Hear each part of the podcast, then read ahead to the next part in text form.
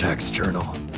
16, July 16th, 2020. These whores and prostitutes finished their podcast over Scott Pilgrim. My city screams.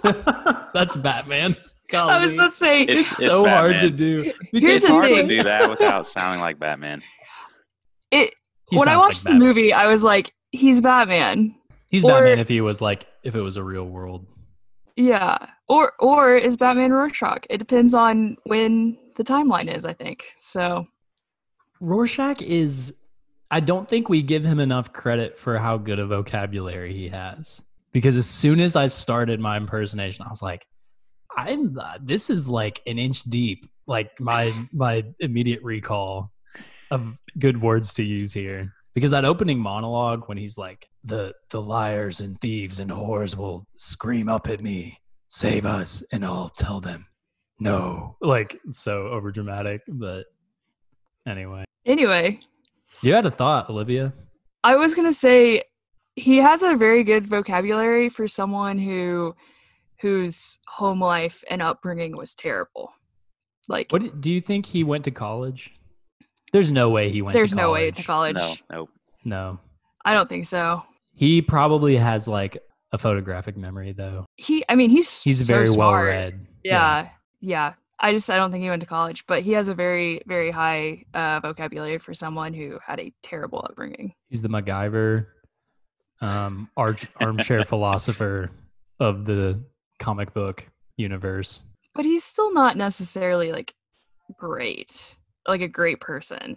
No, But we can talk about that as we get on. I'm very the excited to talk about that actually because my viewing experience of Watchmen two days ago was actually very enjoyable. I had a really good, Good. time and I upped my rating from from two and a half stars on Letterboxd to three and a half stars. Ooh. Yeah, I, I, was I- like, that's huh. good. I, I saw that two and a half stars. Like, I'm gonna have to slap Isaac next time I see him. well, I think that would be we'll we'll be able to divvy or uh, explain to our listeners how we divvied up this episode um, here in a second. But that comment will make sense to everyone. Eric's desire to slap me for my low rating of Zack Snyder's 2009 adaptation of Watchmen. So, anyway, I'm Isaac Sims. And I am Olivia Clement, and today with us we have Eric Pham. What's up, Eric? Hey guys, glad to be back on. Greetings and salutations, even though you want to slap me. Well, this is Flyover Film Show, a podcast about movies from the perspectives of two people who live in places off forgotten by Hollywood. We keep up with the goings on in Hollywood, but remain very much grounded in Midwest America. And although we can't just up and move to LA, we can still share our love for movies with our friends and neighbors. This is the first episode we're recording covering HBO's Watchmen miniseries. Showrunner Damon Lindelof of Leftovers and Lost fame, and it aired last year, 2019. We decided to discuss the show because it takes place in Tulsa, Oklahoma. So this is going to be actually the first show or the first first podcast series we are doing that is a pretty serious and much more serious than our previous series Scott Pilgrim vs. the World by Edgar Wright, released in 2010. And it's actually true to our motto. This one's actually true to our motto. Um, we're representing things filmed in and representing um, flyover country. And a lot of that's the South, but all of it, it's, uh, sorry, it also includes a bunch of states that are just kind of overlooked in film. So, and technically, 2019 Watchmen is a film miniseries. Um, there's all that terminology, but we looked into it. We're professional. We're counting it. We're professional podcasters, so we know what we're doing.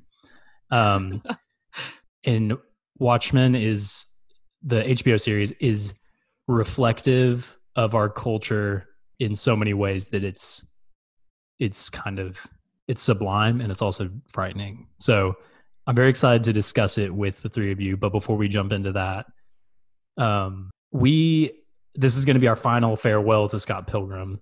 As of the recording today, there was a table read. I did not get to read it, but the entire cast got to read the entire script of the movie for Scott Pilgrim vs. the World a couple days ago, as of today's July 21st. So, do you guys want to share your thoughts on it? Eric, go ahead. Yeah, I thought it was. I just thought it was so cool. All the cast coming together. Pretty much the whole cast, except maybe two or three notable actors and actresses, um, just taking time out of their schedule to do this table read, and it was all for a good cause as well. Um, it was super memorable, and if you're a Scott Pilgrim fan, you should definitely check it out. Isaac. We've Yeah. got to that point where he's uh he's just straight up Just- like just you're- throwing the shade. Good. he deserves it.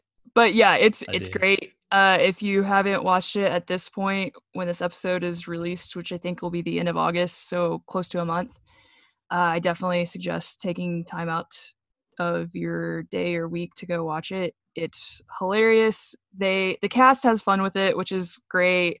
Uh, Brian Lee O'Malley, who created Scott Pilgrim, he's part of it too. He does drawings during the the fight scenes because it's all over Zoom, so so obviously the fight scenes and special effects aren't there so during that time he's he's drawing uh characters from those scenes which is really awesome people could have um bid on them which is cool if i had money i would have but i'm poor so anyway uh Olivia, yeah do you think? only- uh, yeah. Do you think Edgar Wright uh, edited the, the Zoom session and recording? It, it felt like he did. there were a lot of like. I signature saw a clip Edgar of it Wright today. stuff. Yes. Yeah. Yeah. Well, because you could see also as you were watching it, some of the the like if there was a knock on the door or a ring, someone ringing the doorbell or something, you could see the the special effects. So I think Yeah. yeah, it had to have been edited. It wasn't just a straight Zoom call. Right, right. Um, It would have been awesome if it was Edgar Wright who edited that. I hope so. A lot of Edgar Wright isms in it. It did. Yeah, and like the scene the scene where Scott and Stacy are on the phone the first time when he Oh, she that finds was out so good. it it's set up almost exactly like it is in the movie, which is really cool. So yeah, I- Edgar Wright had to have had a say in how it was e- ele- edited, at least. You know, I love would've- how like It would have been awesome if it was later. edited by uh, Bong Joon Ho. my favorite thing was like I love how like ten years later how all the cast still like gets into the characters so much and like they, yes, like they haven't missed a beat. My favorite was Aubrey Plaza. She was hilarious. for all the she. lines she was in there. Yes, I love that she even brought her own like box to cover her was so mouth as she's like saying the f word. That was hilarious. Um, yeah, it was it was great. It the only people who weren't there were Johnny Simmons who plays young Neil, uh, Kieran Culkin who plays Wallace, and then Brie Larson who plays um Envy. Envy. I was gonna say Natalie, but then I was like, well, that is technically her name, oh, Captain But- Marvel. Captain Marvel. Uh, You ruined the MCU. fanboys are the worst. anyway, anyway, I like Michael Cera with that scraggly beard. That would have been awesome if he had had that beard for the entirety of Scott Pilgrim, like the movie. I'm a fan of it. I don't know why. Like, I think it's just I'm so you. It, maybe it just makes him look older. I was gonna say he looks less yeah. baby face. Yes. Yep. He actually precisely. looks like an adult. Uh, I think it would have actually worked for the character of Scott too. Yeah, Or the for keto sure. mustache. yes, his, his mustache. Oh man. All right. All right. Well, farewell, Scott Pilgrim. We'll definitely discuss you again, but we don't know. Scott Pilgrim Wait, will did be I say referenced again. We yeah, we will discuss him again, but we don't know when. And you once were a vegan, but now you will be gone. Be gone. Gone. Oh man, it's so good. All right, let's talk about Watchmen, which is let's- also good. Watchmen's really good. Freaking uh times uh like on the 100 best novels of the last 100 Yes. years. Let's talk about that and it's the how only it, yeah. It's the only comic book or graphic novel to make it. It's is- literature. Yes. And it was a good 2009 movie.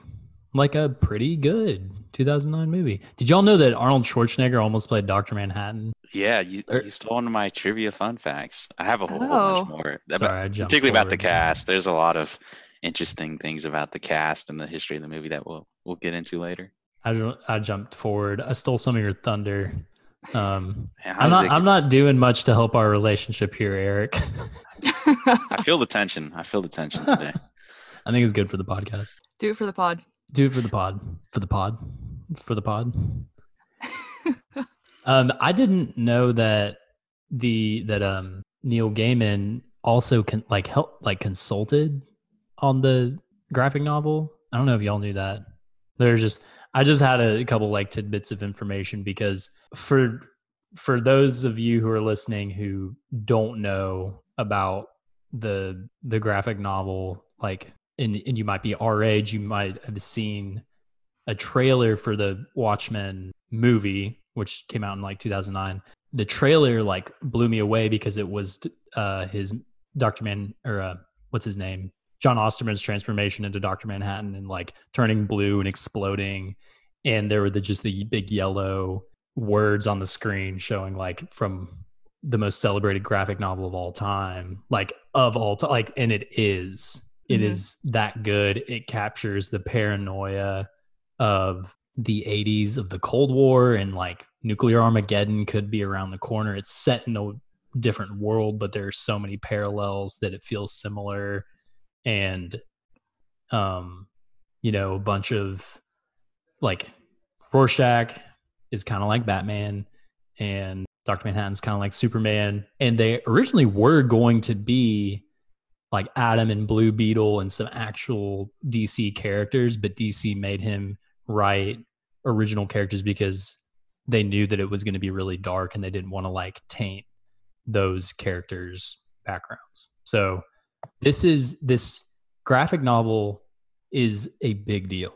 It's really important kind of in the overall landscape of comics and graphic novels but also literature. Like it is widely respected and um heralded as like one of the one of the great pieces of like written and drawn art.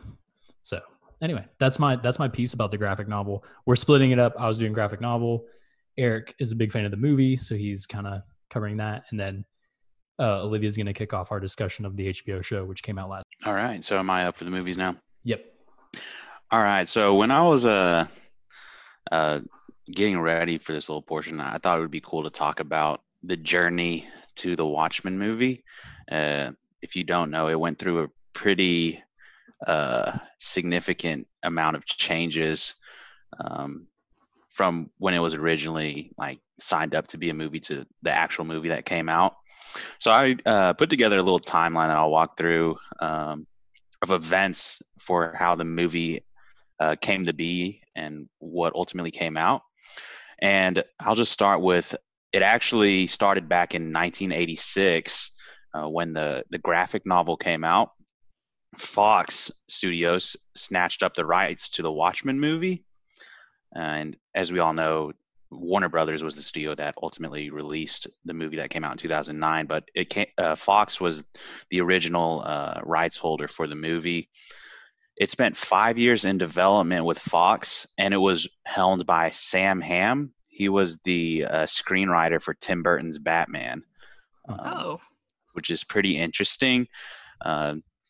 They hit a lot of roadblocks while it was at Fox, and Fox ultimately put the movie in turnaround, which is when the studio gives up on developing the movie and the producers take it elsewhere.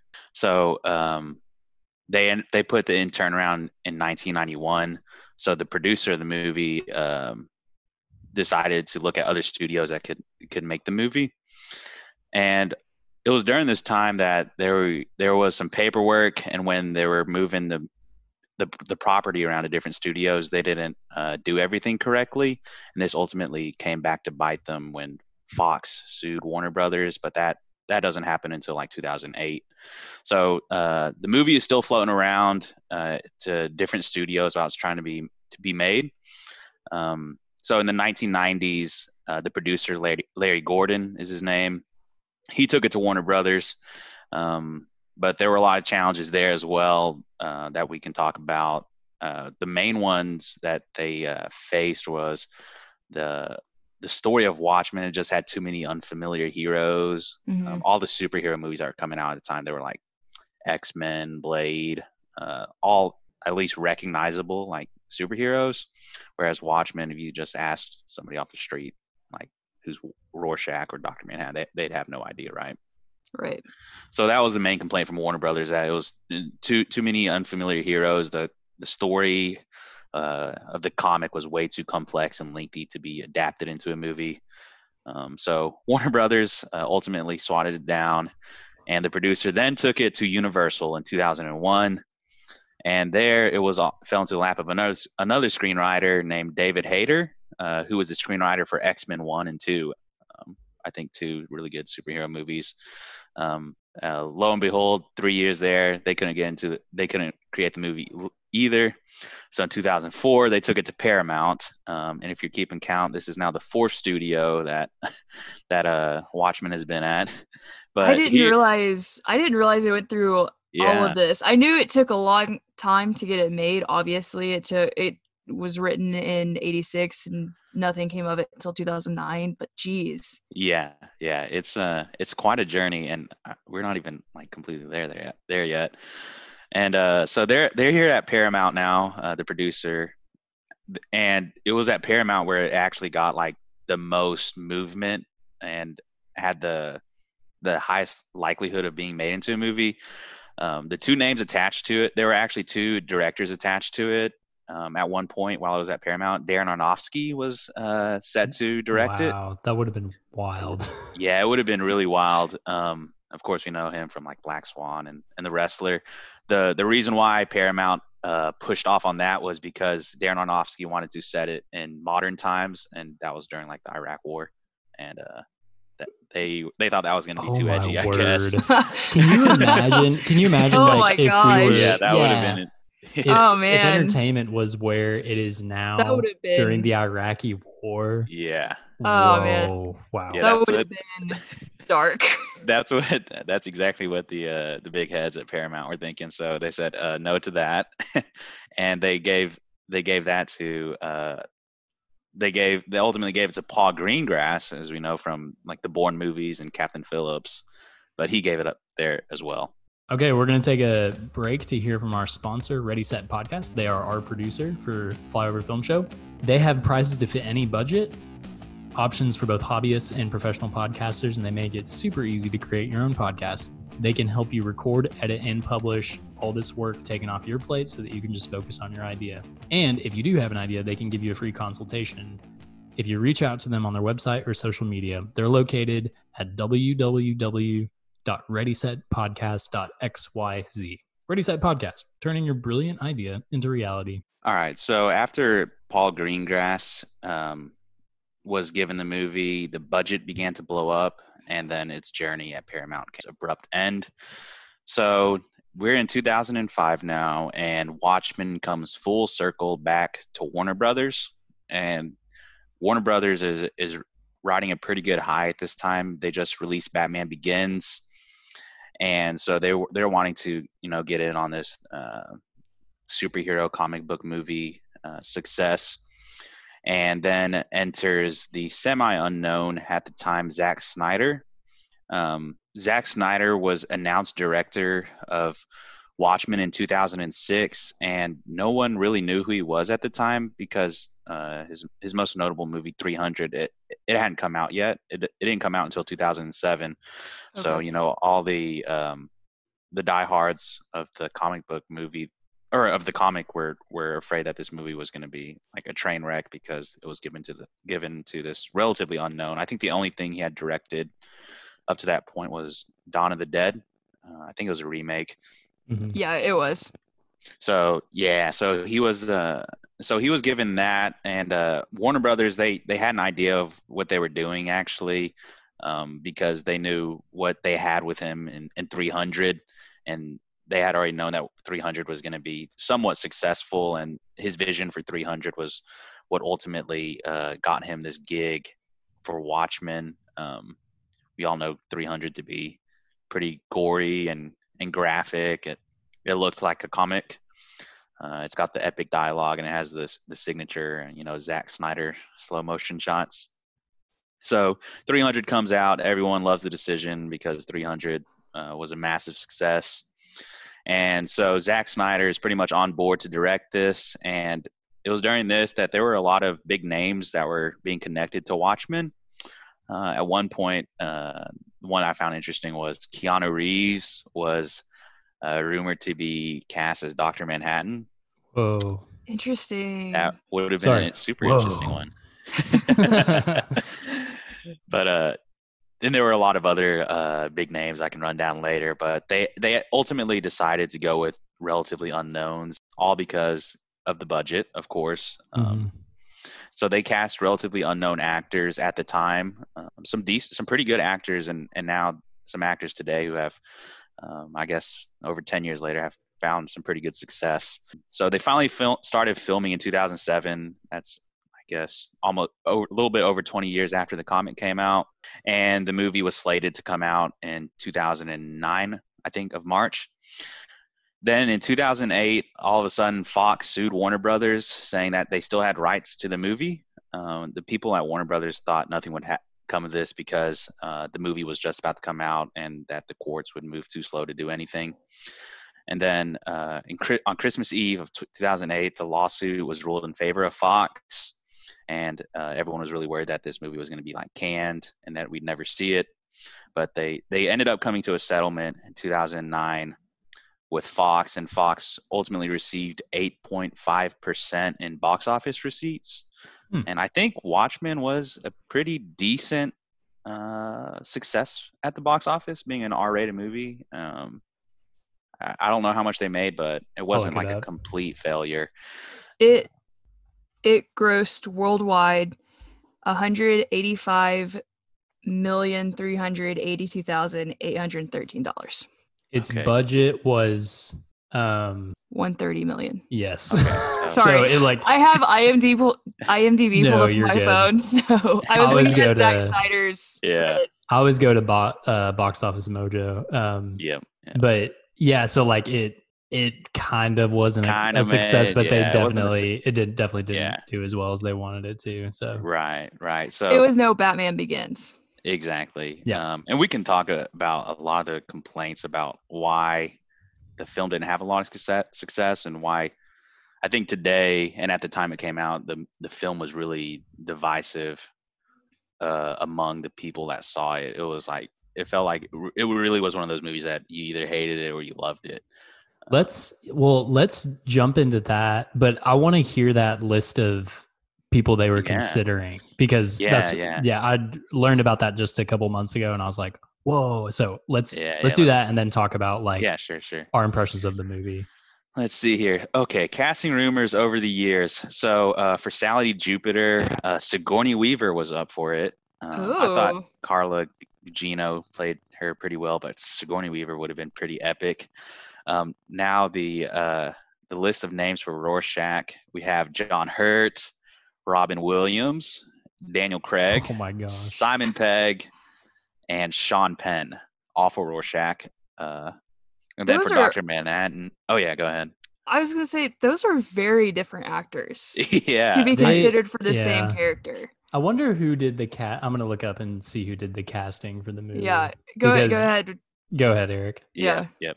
And then for Dr. Manhattan, uh, we had, of course, already Arnold Schwarzenegger and Keanu Reeves. My personal favorite, who I thought would have been pretty amazing as Dr. Manhattan, is is Dolph Lundgren. Um, Oh yeah. that would have been a sight to see. Um, for the comedian, we also have uh uh, some pretty big hitters as well. We have Tommy Lee Jones, Gary Busey. Um, oh, that would have been pretty sweet. Ron Perlman, and one of the vegan police, Thomas Jane. So interesting. All pretty- of those would have been cool. yeah, I think like in that these role. are some like some of these actors are would have been pretty awesome to picture uh, in that role. We also had Nathan Fillion, who was considered for both Night Owl 2 and comedian. Uh, for Yeah, Silk Spectre, He oh, would not ahead, have been a good comedian. He's like would- way too yeah. nice. but Yeah. he would have been a great uh, night owl. I think. I, yeah, he would have been a really cool Night Owl. the uh real quick, Eric, um, there is screen footage online of Ray Stevenson and Iain Glen. Were you gonna get to that? Oh, Do you know no, I about didn't- that? I didn't. so have you that can go news. online and watch um the the scene where uh what is Night Owl's name? I can't remember. Dan? Dan? Dan Dreiberg. Yeah, sorry. Long day. He he comes into his house and Rorschach's eating beans and Iain Glen, who plays Sir Jorah on Game of Thrones, was was they were doing like a, a test footage with him Wow. as Night Owl, and I was like, whoa, he would have been That out of been everyone crazy. you mentioned. I was like, I think he would have been a, be- a the best Night Owl out of everyone. And then Ray Stevenson, like he's been in a ton of stuff. I don't know.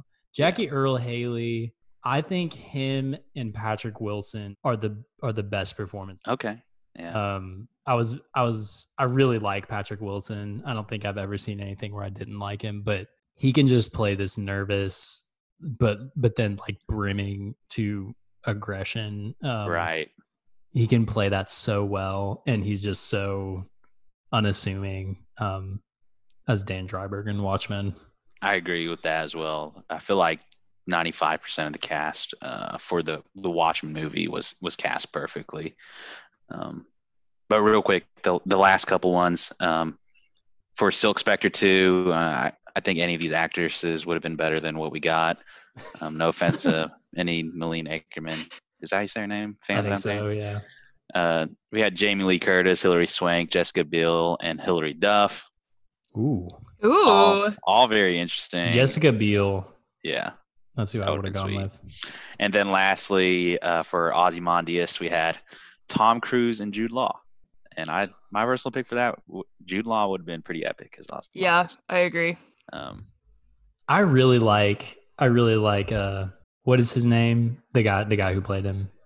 He's in Stoker. Good. Matthew Goode. I could not yes, remember. Yeah. yes. I, I liked him in that movie, and I was reading about how about his backlash or how the fanboys, quote unquote, Right. had a backlash to him because he was like younger and and he Didn't apparently have like, the look and feel. yeah. exactly and apparently on the press tour they were like, "Hey, you're like younger." Like he and he was the only one apparently that sat Zack Snyder and Kristy Carlson, the uh, casting director, wanted to cast different. Everyone else was like, "Hey, we want to get as close to the comic book as possible." But then with Ozymandias, they were like, "Let's go a little bit different, a little bit edgier." And he said, "Look, I think it worked. I think Matthew Goode said, I think it worked. I think the movie will age really well."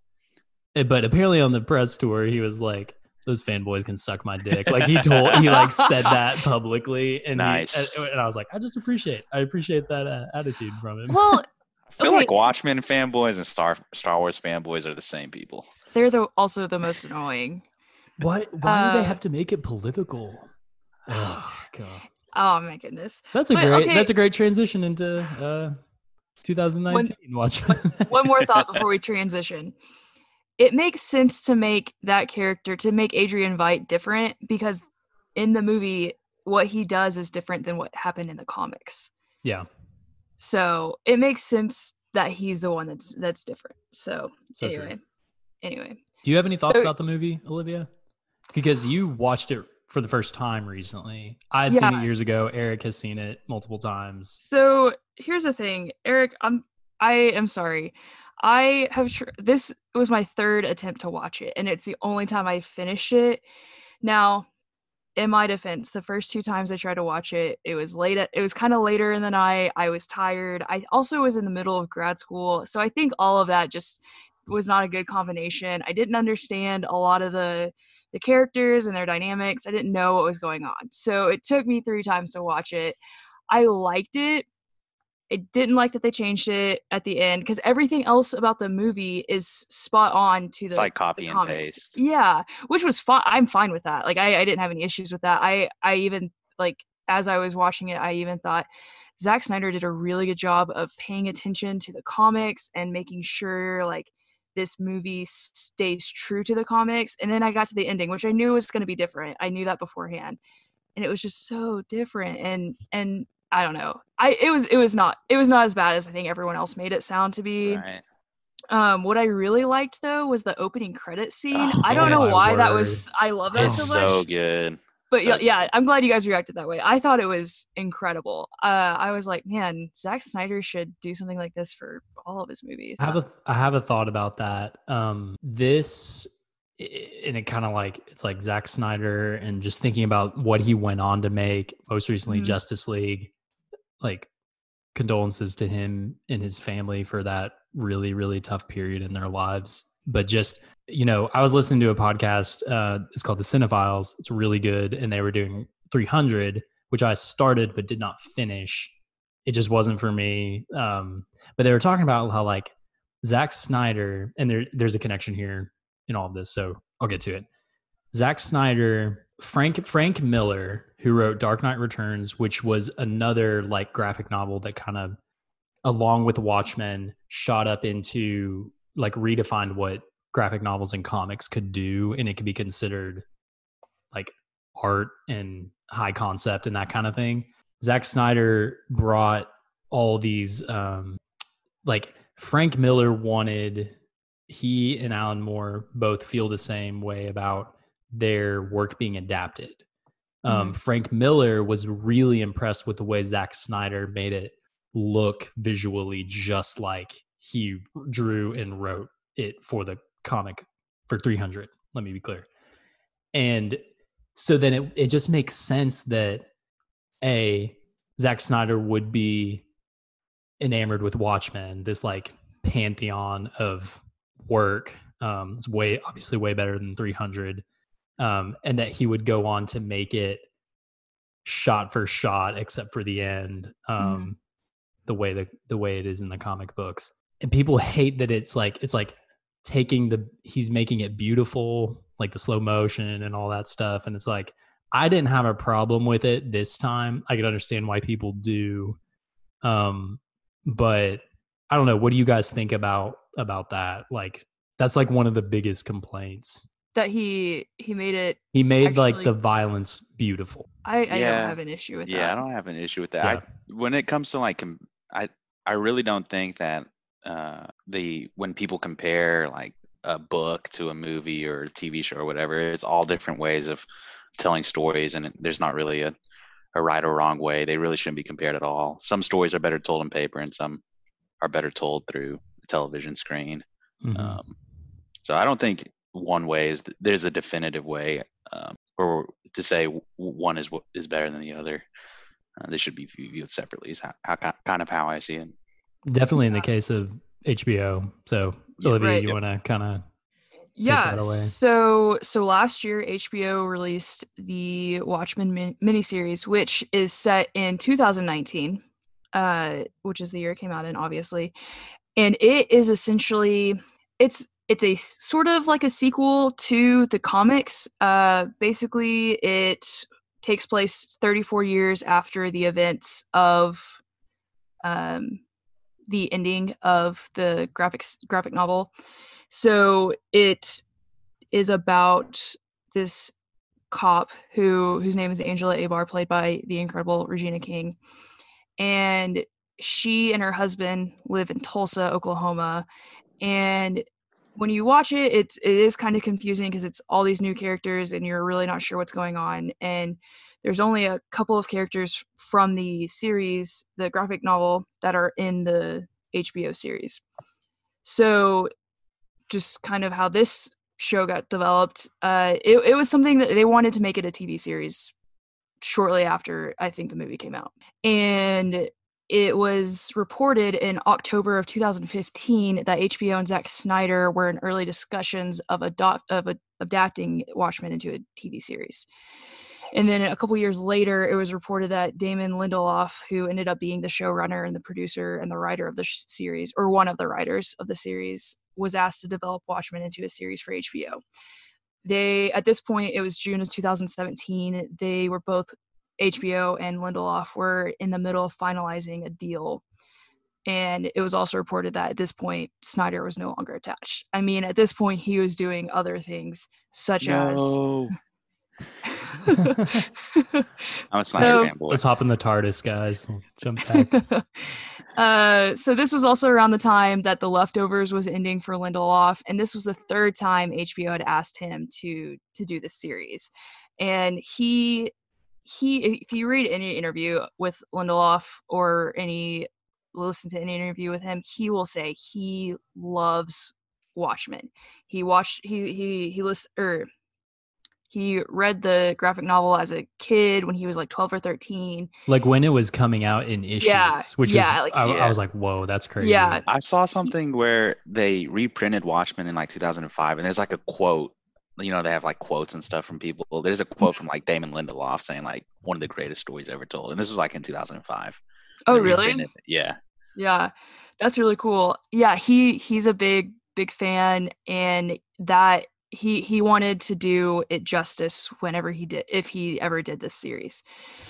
Uh, so around this time, the third time he'd been asked, like I said, leftovers was ending for him.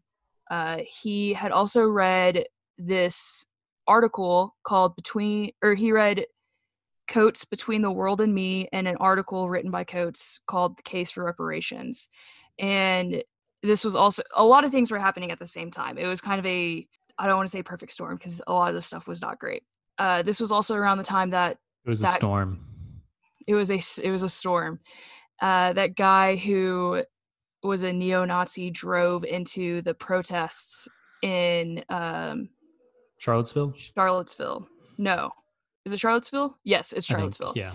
um, it was shortly it was not that long before this happened that the charleston ch- church shoot- shooting happened. And so so lindelof was asking himself what is the big cultural anxiety? And he said to which he answered that question with a reckoning is happening. He was he was talking about of course racial issues in the us and and that is the big cultural anxiety right now and, and it still is. I mean as you guys have seen this summer and throughout this pandemic that has been a big issue. I mean it has been forever. Uh, so he he saw that people were questioning how klansmen at the rally were not wearing masks uh, at this rally in um, uh, charlottesville. And he had an idea of what happens when you mis- mix a mask with the administration of law and that's kind of how sort of how the story developed for the miniseries. Uh, he said he he refers to the Watchmen as holy text, and he wanted. He said that the only way he can answer, um, the only way he can like really actually answer the question of of what is a big cultural anxiety is, and like what he can do with the Watchmen is that he felt like he owed the Watchmen something, and that this is his way of repaying his debt. So so going forward this was something that he wanted to do to kind of pay back what watchmen has done for him and it took him two years to write the series and as far as like how it ties back to the graphic novel in, in a lot of ways it's really an extension of the graphic novel i mean would you guys say that as well Yeah, I For I mean on here it, it says iteration, but uh it or on I'd our see it as a on our master straight doc, but it's sequel a it. yeah continuation of the that universe. I would say. Yeah, and I mean it hits on it it it hits on similar themes which we can talk about as well. Um and incorporates characters. You you hear characters from that they mention uh from the Watchmen series and it also um incorporates characters. We see we see Agent Blake, Laurie Blake, who was the second Silk Spectre. Then we see Veidt, and spoiler alert, but we later see Dr. Manhattan. Uh, there is a whole uh, group of people who are called the Seventh Cavalry, which wear Rorschach masks. And I think it's important to understand the character of Rorschach and why this alt right sort of modernized version of the KKK take on that symbol. Don't you? I don't, do you guys agree with that? Do you? There was. I felt a little bit more strongly about how, you know, Rorschach. Um, what am I trying to say? Like, like in the in the in the movie, he's in the comic. He's trying to figure out what's going on. He's like looking for the truth. He finds the truth. He gets killed for it. Mhm. Spoiler. Um, but and so it it makes sense.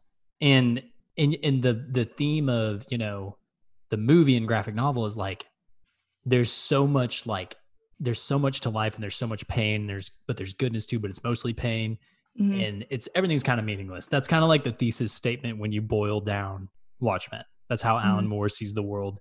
Damon Lindelof sees the world as like you take something good and you create, or or you you take what you have and make something good. Like in the second to last episode, detailing, uh, or maybe the third to last episode detailing Doctor Manhattan's story hmm um and so it's like it's this world where like there's truth but truth falls into the hands of the wrong people which is what i see happening with rorsch um the people who hold on to rorschach's journal. Like there's a conspiracy. We think he was killed. Like we believe that this was his journal. Um so it makes sense but it it doesn't really glorify rorschach as a character because rorschach would have killed probably killed that uh when he tells that story about like we don't make or god doesn't make the world this way we do we're evil. And he tells a story about how he killed that dude who like murdered the little girl. Hmm i think he would have killed that dude whether or not that girl was black or white. And like he may have been like kind of like racist or whatever but Yeah. i don't know. That's just that's just my opinion. He i i think he was i think he was racist there were there were definitely moments in this in the comic book series that i remember thinking wow rorschach rorschach kind of sucks because he's saying all these and, and he he because he says things about women and about uh minorities and and it's just and i think he thought he was a good person because but he saw everything so black and white that Mhm. that anything that was not quote unquote right, whatever right means to him, they're they're a bad person. And I don't think it necessarily is about race, but I think a lot of it came down to race, Mhm. which I think is is the issue now in in the show, but also in our current climate is and I think in the show, the seventh cavalry or the seven K would say, this isn't like we are being wronged for these things, and so Mhm. we are going to avenge whatever and make it better. And I think that that's kind of this same mindset Rorschach had. But that's just my opinion. I don't know if that's right. Yeah, I mean, I mean, we'll never know because he got imploded by uh, Doctor. No. So, man, that was crazy. Um, Eric, you have any thoughts? We're gonna wrap up here in a second. Uh, no, I don't really have anything else to add on top of Rorschach. The So- whores and the liars, and I won't save them. That that right there, like women are whores Yep, for having he does. sex. He's. I think he says whores a lot. now I Yeah. think about it. yeah, he calls women whores all the time. Did you know? Uh, fun fact: Rorschach and Doctor Manhattan in the movie are the only characters to not use a curse word. I did not. Yeah, Really, yeah, yeah. that's crazy. Interesting. Um. Okay. Well, let's wrap up real quick. Um. Final questions. What are your favorite iteration, or what's your favorite iteration of Watchmen? Mine is the show, which is what we did not spend the most time on in this episode, but it is the show. What about We're you gonna guys? we're gonna spend several episodes. That's true. about it. Uh, mine's also the show. It's just it. The story. Damon Lindelof. That was the other thing. The fight scenes in, um, the fight scenes in the movie don't do much for the story. It like I was like, let's get on with the story. I don't care about the fight scenes, and there are like almost no really big fight scenes in the HBO show. It's like just the story, and you're just captivated the whole time. I think that's. I think he understood. Like, I'm not going for for punching and shooting and slow motion getting thrown through plated glass, that kind of thing. So Mm. Yeah, I'm gonna have to go um, after rewatching both the show and, and the movie very recently. I'm gonna have to go with the show as well. I just think there's just too much too much story in the the original Watchmen comic and graphic novel to fit all into even a three hour runtime of. mhm. Um, So there's, there's definitely see some faults and agree with a lot of people uh, when it comes to the movie. But I think the the the, the TV show is just super storytelling and you can tell like everyone that was involved with it like put in a lot of effort to to tell the story that Damon Lindelof had. it's Yeah. sublime, really. I will HBO say series. this. I will say this one last thing. Lindelof said that no no movie could ever be better than Snyder's. He he praised Snyder's work. And That's he cool. knows he Yeah. knows like there's that that is as close as we're gonna get to a a incredible like no no new movie is gonna top it. So he praised Snyder for that. Totally. Credit where credit is due. I was just really impressed again whenever I saw it for this only the second time after probably 10 years. Um, I watched the movie again a couple days ago and I was it is I it is definitely Zack Snyder's best movie, hands down. And I think I think Yes. I think he is responsible for a ton of it. I think he is also he had um Lawrence Gordon as a producer as well, and he was a producer for Die Hard, Die Hard 2, Field of Dreams, Hellboy, Hellboy 2. oh dang! Wow. He had he had a It sounds like he amazing good team, producer. Yeah, Yes, really yeah, good really, really system. good producer. Yeah. Yeah. and team. So unlike um, Justice League. unlike definitely, anyway, Mhm. so sad. So sad. We Snyder won't- cut. We're we getting won't- the Snyder cut though. Yes. release the Snyder Oh, cut. I'm excited. I, I'm excited. Yeah. It's it'll be the reason why I get HBO Max. Zack Snyder, you got a W. He did. Favorite Alright. character. Favorite character? I'm I'm gonna. I wish we could talk about this more. Maybe we'll continue Wow. this into episode two. My favorite character is Dan Dreiberg. Like I feel like I am Dan Dreiberg, partially because like I see myself in him, but also like just this kind of helplessness, like apathy that I very often fall into. I'm being kind of vulnerable, but yeah, favorite character. Okay.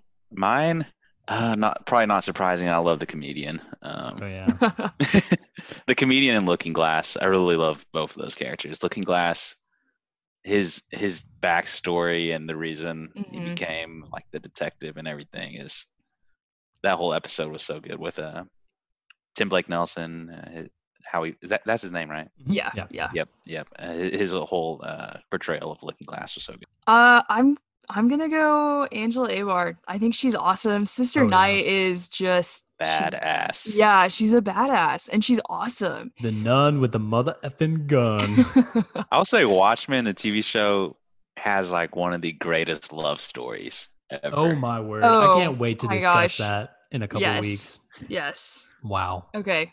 All right, we got right. it. We are over time, so we're gonna wrap it up. Eric, thanks for joining us again, man. It's always a pleasure. Oh, I'm glad you guys invited me back. It was, it was always a pleasure talking to you guys. Our next episode, we're gonna be covering um, the theme of racism. It will be very heavy, um, but we're gonna we're gonna tackle it with sensitivity and just look at what the show has to say about that and what the subtext says about our current climate, as Olivia alluded to earlier. All right. Well, we just want to thank you guys so much for listening to today's episode. Please rate, review, and subscribe to wherever you listen to your podcast and share with your friends, family, and anyone who likes movies and or Watchmen. This is Rorschach signing off from Conway, Arkansas. This is Olivia signing off from Oklahoma. And Eric signing out from No, with Arkansas. give me back my face. No.